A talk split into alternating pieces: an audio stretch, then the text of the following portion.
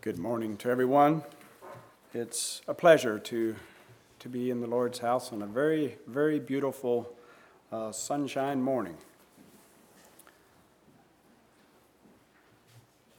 Last evening, uh, all of us went through, uh, or there may be a few here perhaps early this morning, uh, went through whatever nighttime rituals we go through, and, and at some point, uh, closed our eyes and lay down, or lay down and then closed our eyes and, and got some rest for, for our bodies. We decided that was enough for one day, and, and we needed some rest. Then this morning, at some point, we, we crawled out of bed. Uh, there may be a few here that hit the floor running. Uh, probably most of us uh, maneuvered one leg out at a time and puttered around with our eyes half open, and, and at some point we were awake. Uh, that, that varies with individuals. But all of us uh, found our bodies refreshed uh, with, with a night's sleep. This morning, I'd like to spend some time thinking about finding rest for our souls.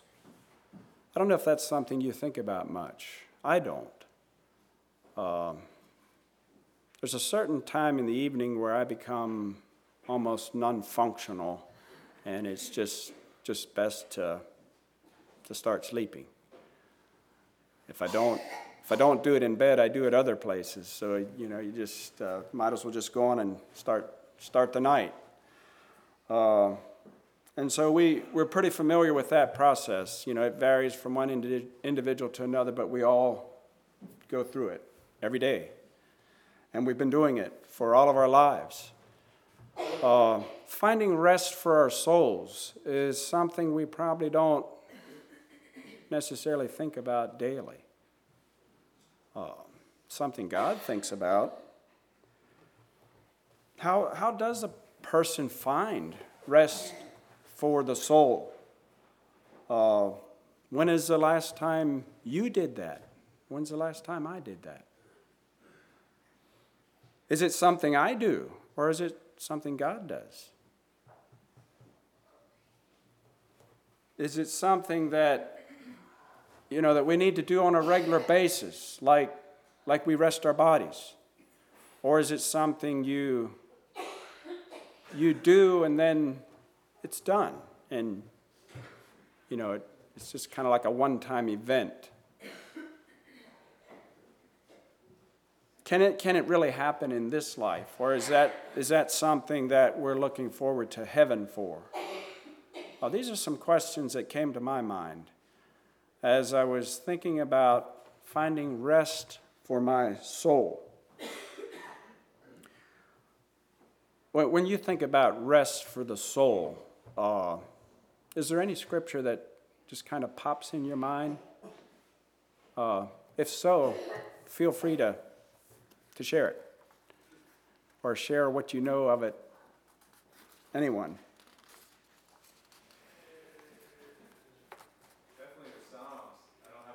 Okay.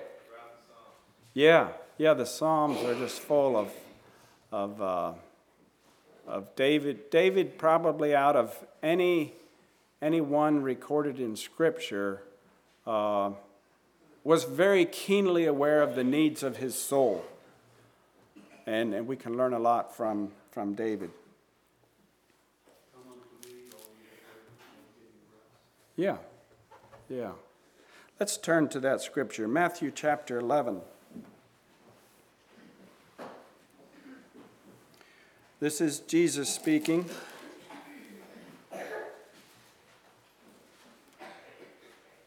It's, uh, it's following pretty closely after that time. Remember when uh, John the Baptist was put in prison? And it appears like he went through a bit of discouragement sitting there in prison. And uh, he sent some of his disciples uh, to Jesus. You know, I can never read that scripture without thinking of what our, our school children did here I don't know, Lowell, Lowell was teaching back then. That's probably what, eight years ago? I don't know. That's quite a while back. Uh, our, the, the school did a, a Christmas program, or sometime during the year they gave a, a did a program about uh, John the Baptist, and and the theme was "Blessed is he who is not offended in me." Uh, as this unfolds, uh, the disciples, John's disciples, come to Jesus and say, are, are you the one that, that was to come, or do we look for another? It appears like as he sat there in prison, he was starting to doubt a bit. And then, following after that, uh, we have these verses at the end of that chapter, starting at verse 28. A great invitation. Jesus, I can, I don't know uh, where he was or exactly, but it's almost, you can almost see him stretching out his arms. Come, uh, an invitation for, for mankind. Come unto me, all ye that labor and are heavy laden, and I will give you rest. Take my yoke upon you, and learn of me, for I am meek and lowly in heart, and ye shall find rest unto your souls. For my yoke is easy and my burden is light. Jesus is inviting you and I to come. Come to Him. You know, whenever uh, we're extended an invitation, it requires a response on our part. You know, we can reject an invitation someone invites us to their house and we can say, ah, no, we have other plans. Or, or we can quick make other plans. Or, you know, we, we can kind of reject an invitation. Or we can respond and, and we can say, sure, we'll be there. Uh, here, Jesus is ex- extending an invitation. And, you know, we raised a question earlier is this something I do? finding rest for my soul. Is that something I do? Or is that something God does for me? Well, it requires a response on, on our part. If we will come, come to Jesus. If we accept that invitation and we come, Jesus promises rest. That's, that's his part. That's something he does. He gives us rest. He extends another invitation here Take my yoke upon you and learn of me. These are, these are requirements if we want the rest for our souls that we all so desperately need, maybe more than we're aware of at times. Rest for the soul. Take my yoke. Uh, you know, join, join up with me. Just pull beside me. Let, let's be a team. Let's, let's work at this together. You know, if, if you're teamed up with me, you can learn. You can learn a lot from me, I think is what Jesus is saying. I, I don't know much about uh, teams of horses. I grew up with all the neighbors around us uh, farmed with horses. And so I, I, I didn't experience it firsthand, but I saw it firsthand. And oftentimes, a young uh, horse that was just in training was teamed up with one that, that was uh, so well trained, it just, just automatically happened. And, and the, the one learned from the other. Uh, Jesus is saying, Here, come, come beside me and, and uh, you can learn. You can learn from me. Again, this requires a response on our part.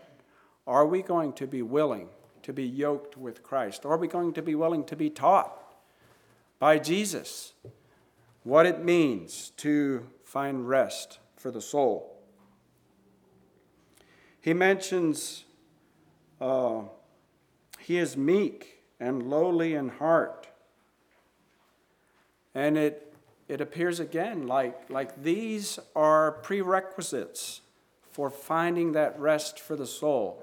There needs to be a meekness, a, a humility in, in life.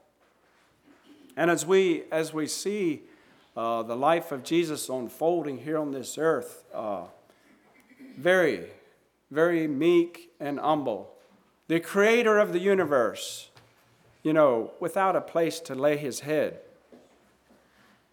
you know, just enduring, not, not only enduring what it meant to be a human, that in itself was very humbling, but, but a low class of humanity is, is what he, uh, who he identified with much of his time here on this earth. He certainly wasn't, uh, you know, hobnobbing around with uh, the upper crust of society for the most part. And, uh, you know, very humble, very, very meek. Turn to uh, 1 Peter chapter 2. There's uh, an interesting couple verses there that, that speak of this, of, of uh, Christ's uh, meekness. 1 Peter chapter 2, let's start reading at verse 21. Uh, let's start right there in the middle of the verse. Christ also suffered for us, leaving us an example that we should follow his steps. And we're talking about, you know, being teamed up with Jesus, learning from him. So here we are. We want to follow in his steps. Who did no sin, neither was guile found in his mouth. Who, when he was reviled, reviled not again. When he suffered, he threatened not, but committed himself to him that judgeth righteously. Now, when you think of the creator of the universe who has these legions of angels at his disposal, being willing to be mistreated by the human beings that he created, uh, that's meekness. To have all that power at his disposal, but enduring uh, wrong. Committing himself to him that judges righteously.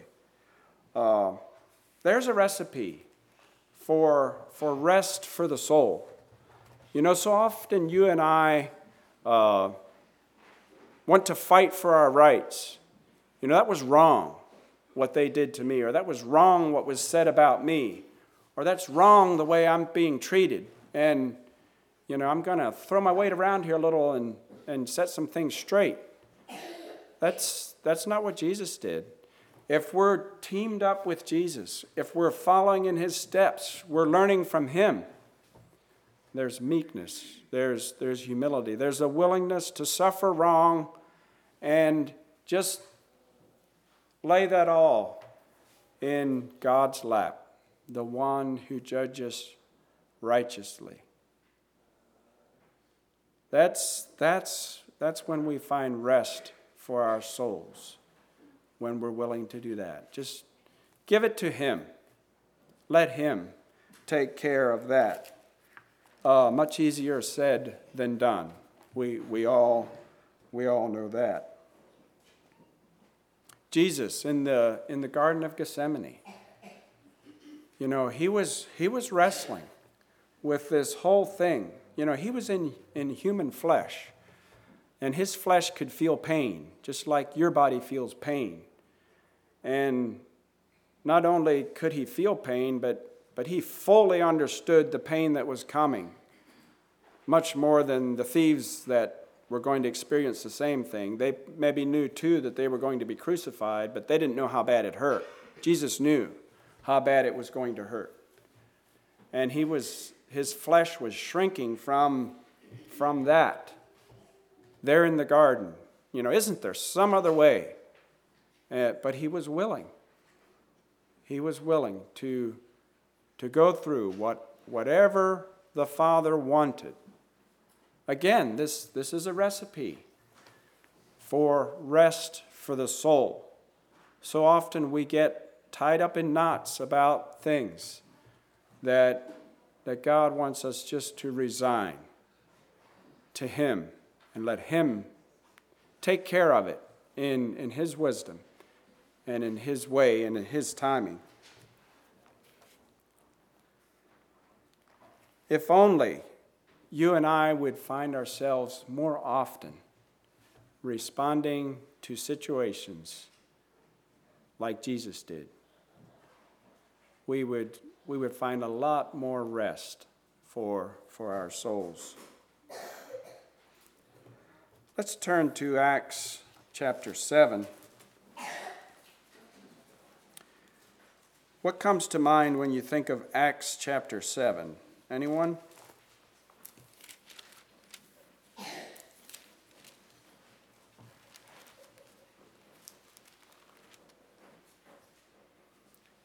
the chapter is following. We start following the life of, uh, of Saul, and he becomes Paul. But what happens just before that?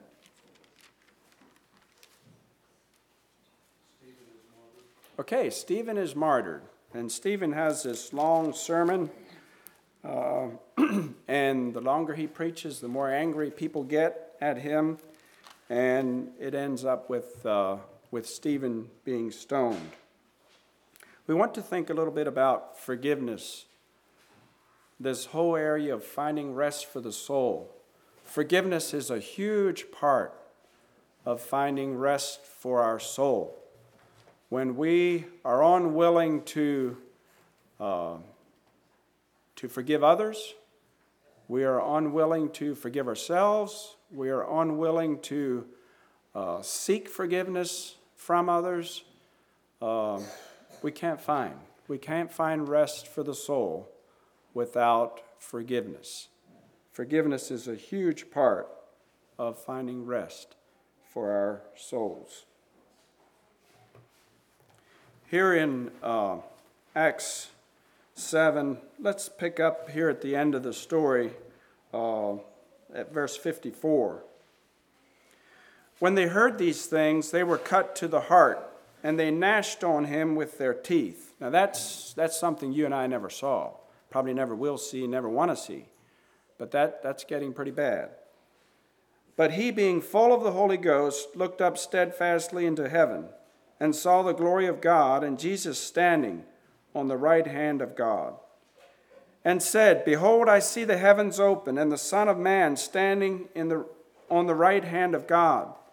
Then they cried out with a loud voice and stopped their ears and ran on upon him with one accord and cast him out of the city and stoned him. And the witnesses lay down their clothes at a young man's feet, whose name was Saul. And they stoned Stephen, calling upon God and saying, Lord Jesus, receive my spirit. And he kneeled down and cried with a loud voice, Lord, lay not this sin to their charge. And when he had said this, he fell asleep. We see Stephen here, it appears with the very last breath that God gave him. He pled for the forgiveness of those that were, were ending his life. What a, what a picture of a godly man whose soul was at rest. Stephen's soul was at rest. He was not dealing with angry thoughts. He was not bitter at the people that were hurling stones at him. It hurt. He knew he was dying. His soul was at rest.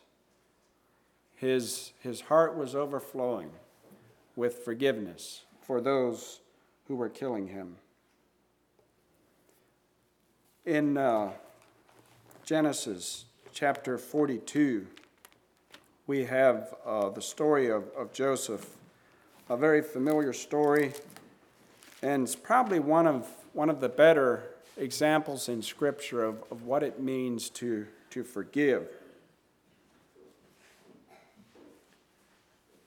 That's a very long story. We, we won't read it all, but uh, we're familiar with it. And we know how Joseph was, was sold into Egypt by his brothers, and, and he got there in Egypt. He was a slave, but a very responsible slave, and, and he, he kind of found favor with his master and, and rose up through the places of responsibility in his master's house.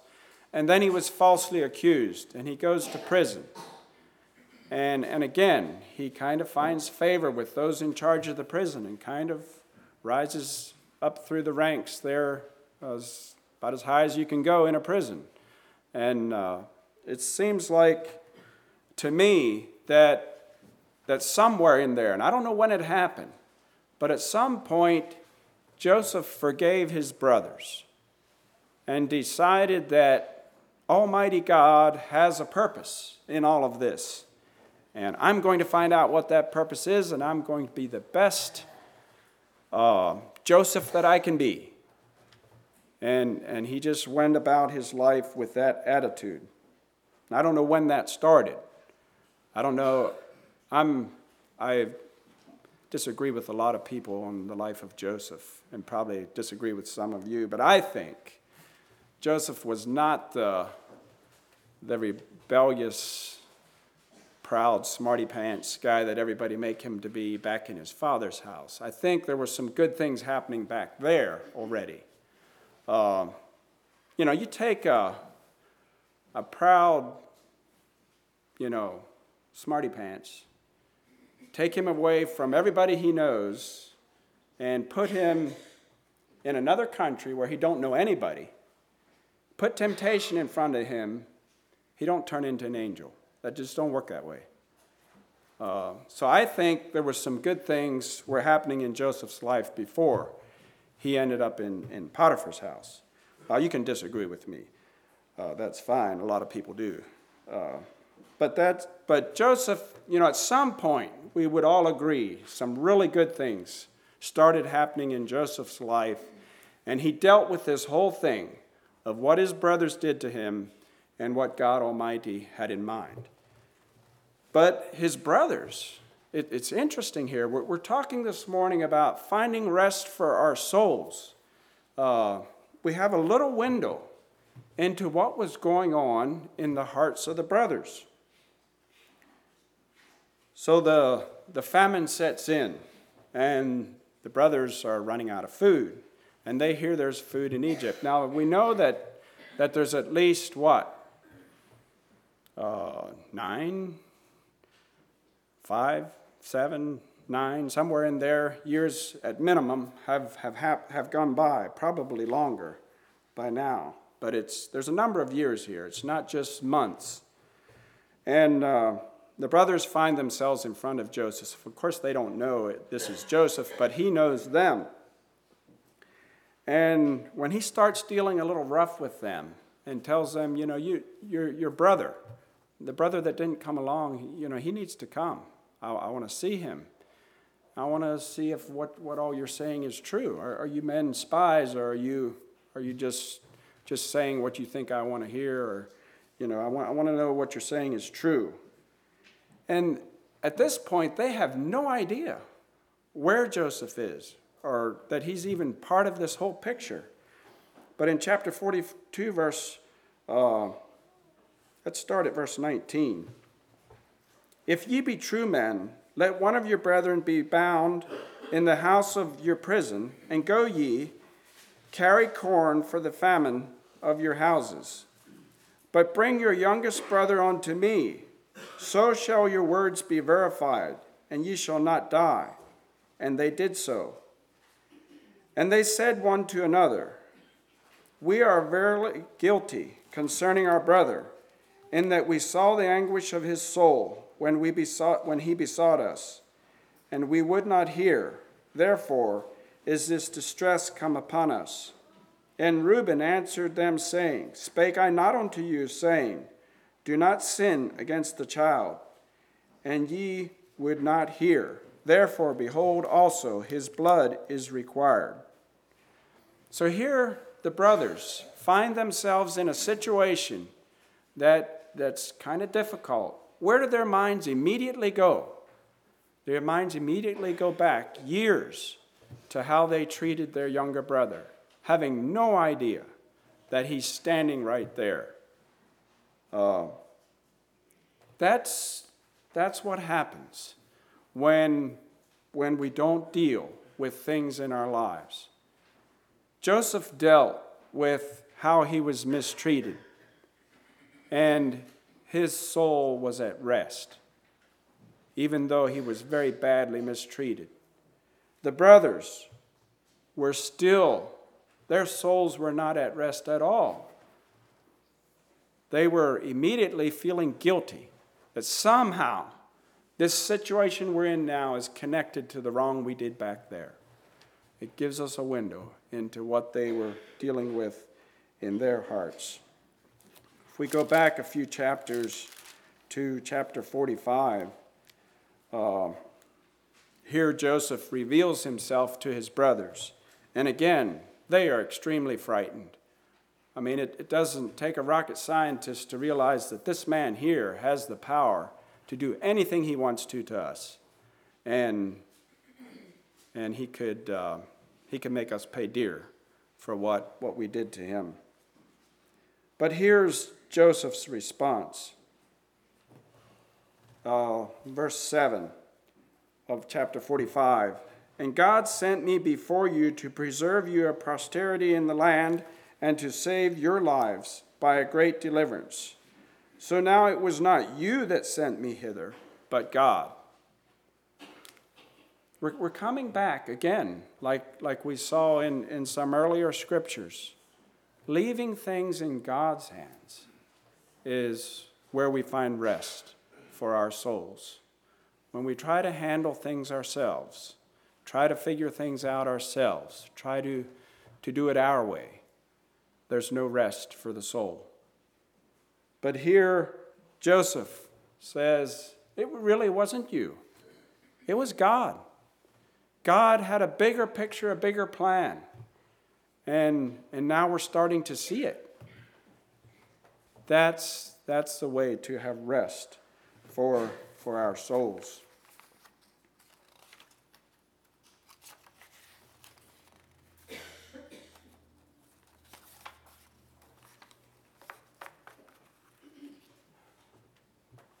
Let's go to, uh, to some examples in the New Testament. Uh, Luke chapter 19. We see a man uh, finding rest for his soul.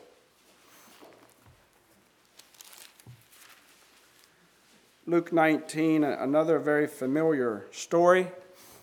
It's uh, the story of Zacchaeus.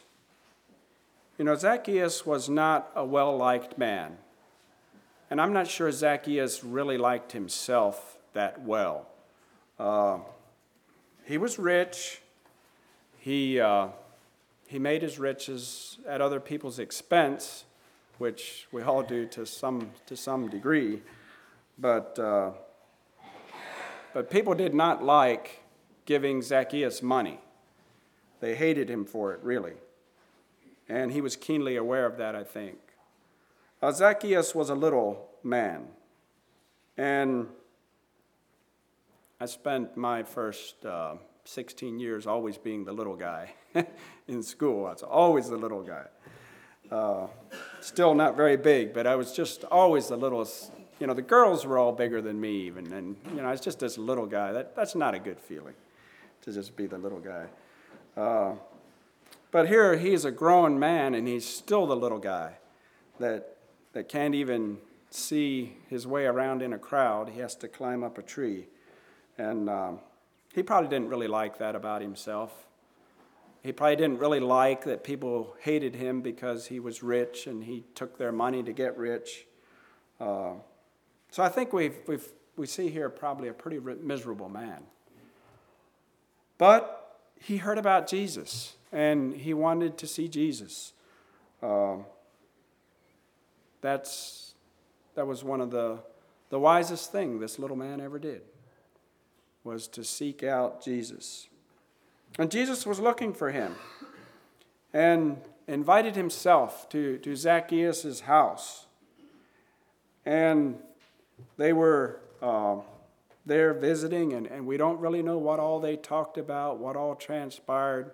But at some point in this visit, Zacchaeus stands up in verse 8 and says unto the Lord, Behold, Lord, half of my goods I give to the poor. And if I have taken anything from any man by false accusation, I restore him fourfold. And Jesus said unto him, This day is salvation come to this house, for as much as he also is a son of Abraham. For the Son of Man is come to seek and to save that which was lost. Here was a, a troubled man that found rest for his soul. He no longer saw his, his riches and his wealth as, as his security and his, the one bright spot in his other, otherwise uh, troubled life. He, he found in Jesus rest, rest for his soul. Back in Luke chapter 12, we have the story of uh,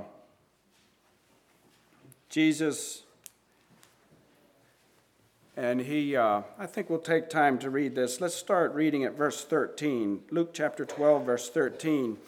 And one of the company said unto him, Master, speak to my brother, that he divide the inheritance with me. And he said unto him, Man, who made me to judge, to be a judge or divider over you? And he said unto them, Take heed and beware of covetousness, for a man's life consisteth not in the abundance of the things which he possesseth. That's something we're still trying to learn today, isn't it?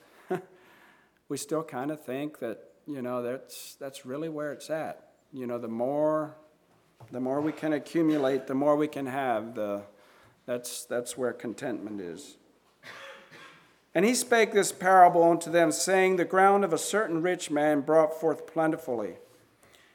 And he thought within himself, saying, What shall I do? Because I have no room where to bestow my fruits. And he said, This shall I do. I will pull down my barns and build greater, and there will I bestow my fruits and my goods. And I will say to my soul, Soul, Thou hast much goods laid up for many years. Take thine ease, eat, drink, and be merry. But God said unto him, Thou fool, this night thy soul shall be required of thee. Then whose shall those things be which thou hast provided? So is he that layeth up treasure for himself and is not rich toward God. We're talking this morning about finding rest for the soul. Here, this man thought, you know, if I can just somehow find a way to keep all this, all this bountiful harvest, you know, there may have been uh, many poor people around him. Maybe he had laborers on his farm that were very, very poor, that he could have easily, you know, dispersed with this extra quite, quite nicely and blessed a lot of people's lives.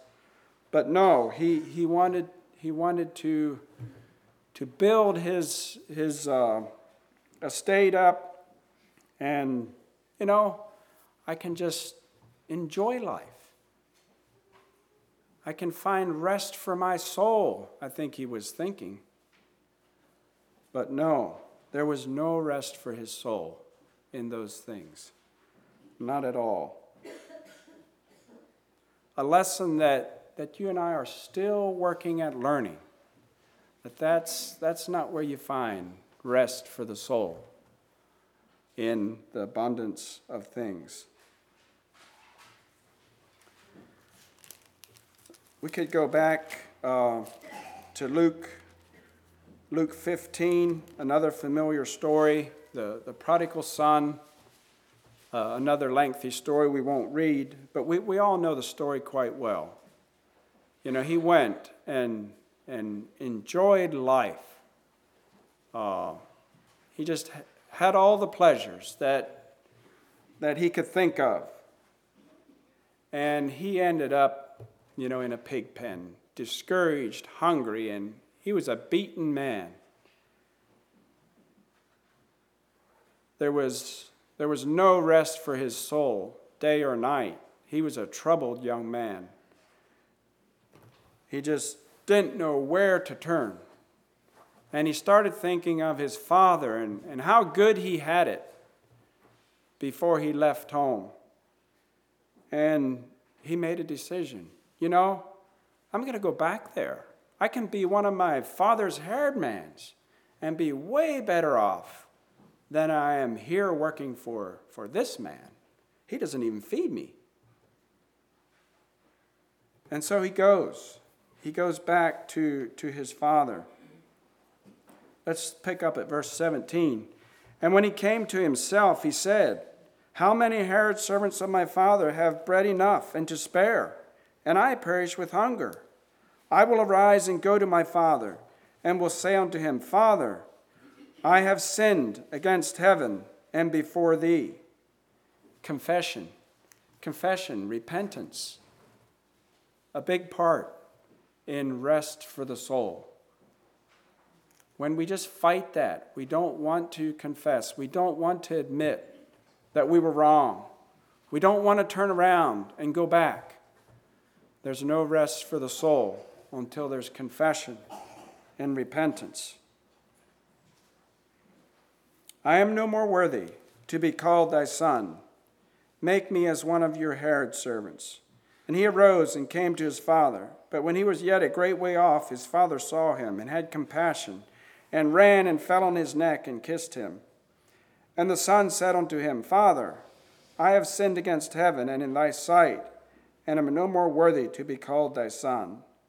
But the father said to his servants, Bring forth the best robe and put it on him, and put on a ring on his hand and shoes on his feet, and bring hither the fatted calf, and kill it, and let us eat and be merry.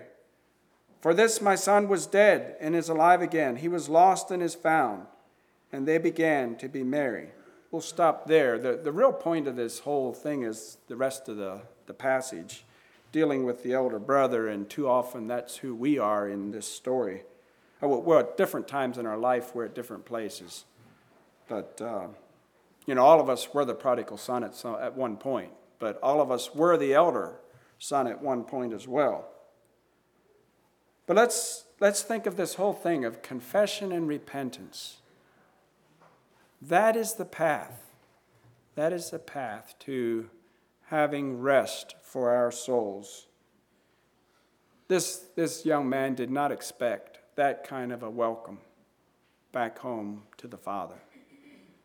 But God wants to welcome each and every one of us back to Him if, if we strayed or when we strayed, like, like the prodigal son here. That kind of a welcome is there for us. But it requires confession, repentance, to find that rest that God so desperately wants to give to us. We could read, uh, like I think it was Craig mentioned, uh, the Psalms. You know, David. David was a man who, who sinned greatly, but he knew what it was like to have rest for his soul. It took confession, it took repentance. And, and he wept bitterly. And, and he, he dealt with the consequences of his sin the rest of his life. And today, you know, it's amazing. A number of years ago, I was uh, going regularly to the Rustburg jail. It's amazing how many men today justify their sin because of King David. He was a man after God's own heart. Bible says it. And look, look how he sinned. They use that to justify, here, thousands of years later, to justify their sin, King David's sin. King David never realized that for thousands of years people would do that. So it, there are a lot of consequences for sin.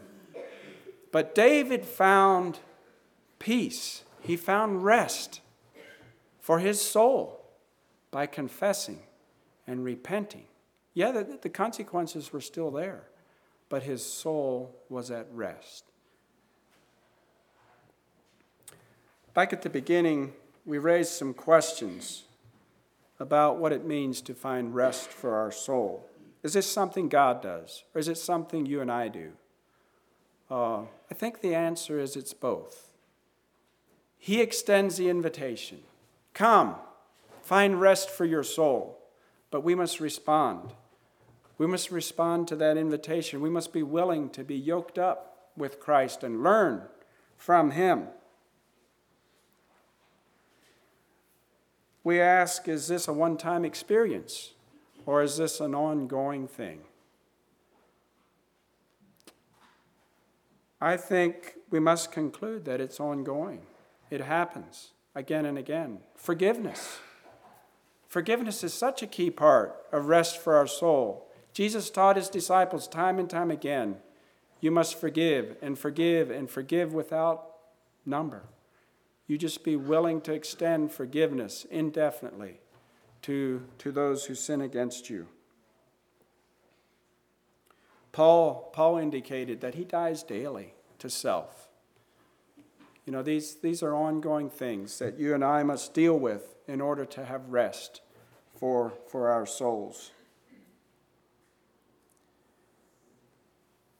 Is this something that, that is a one time experience? uh, that we experience here in this life? Or is this something that, that really is going to be heaven? He, we don't really have rest for the soul here. It's, it's something we look forward to in heaven. Uh, I think it's both. There's rest for the soul here. Ultimately, the, the rest we have in heaven will be far superior to the rest we have for our souls here. But we, we all know, I hope we all know, what it's like to have rest for the soul here in, in this life. You know, when we follow Christ, we follow his steps, we, we live uh, to the best of our ability with the resurrection power, like we were talking about in Sunday school class. There is rest for the soul here yeah, it, it's something we work at. We, we keep coming back. We forgive again. We confess. We repent again. And then there's rest for the soul. And then again, we need to repent and confess and forgive. And then there's rest for the soul.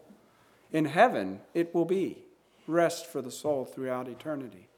But we have, we can experience it here. Hebrews 4 9 says, There remaineth therefore a rest for the people of God. I think that's speaking of heaven.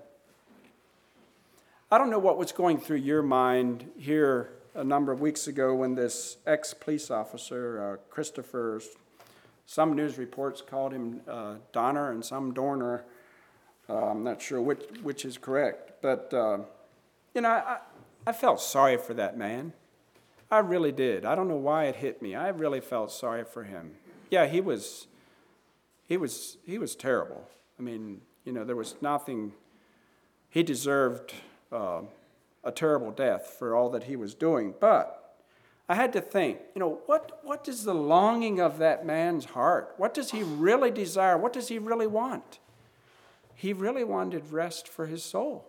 That is really what he wanted but he was going about it in all the wrong ways. He thought if I can just kill off as many as my former police officers as I can, somehow that's going to bring some contentment and satisfaction. What a, what a twisted up mind. If only he would have known the joy of forgiveness. If he could have just forgiven. You know, maybe there were some wrongs committed against him in life. If he could have just known the joy of forgiveness, he could have had everything he longed for. Did he know? Did he know about this invitation? Come, come to me. Did, did he know Jesus? Did he, had he ever heard? I had to wonder these things as, as uh, that whole story was unfolding. What a, what a troubled a troubled end to a, to a troubled life. But I'm afraid too often you and I uh, do some of the same things, not to the extreme he did, but, but we go about things all the wrong way. You know, all of us desire. We desire rest for our soul, but we, we go about it so often in, in the wrong ways. Jesus says, Come unto me, all ye that labor and are heavy laden, and I will give you rest. Take my yoke upon you, learn of me, for I am meek and lowly in heart, and ye shall find rest unto your souls. For my yoke is easy, and my burden is light. That is a, a wonderful invitation, a wonderful promise, a wonderful opportunity. Let's take advantage of it. And we will never, we will never regret having, having done that. Shall we have a song?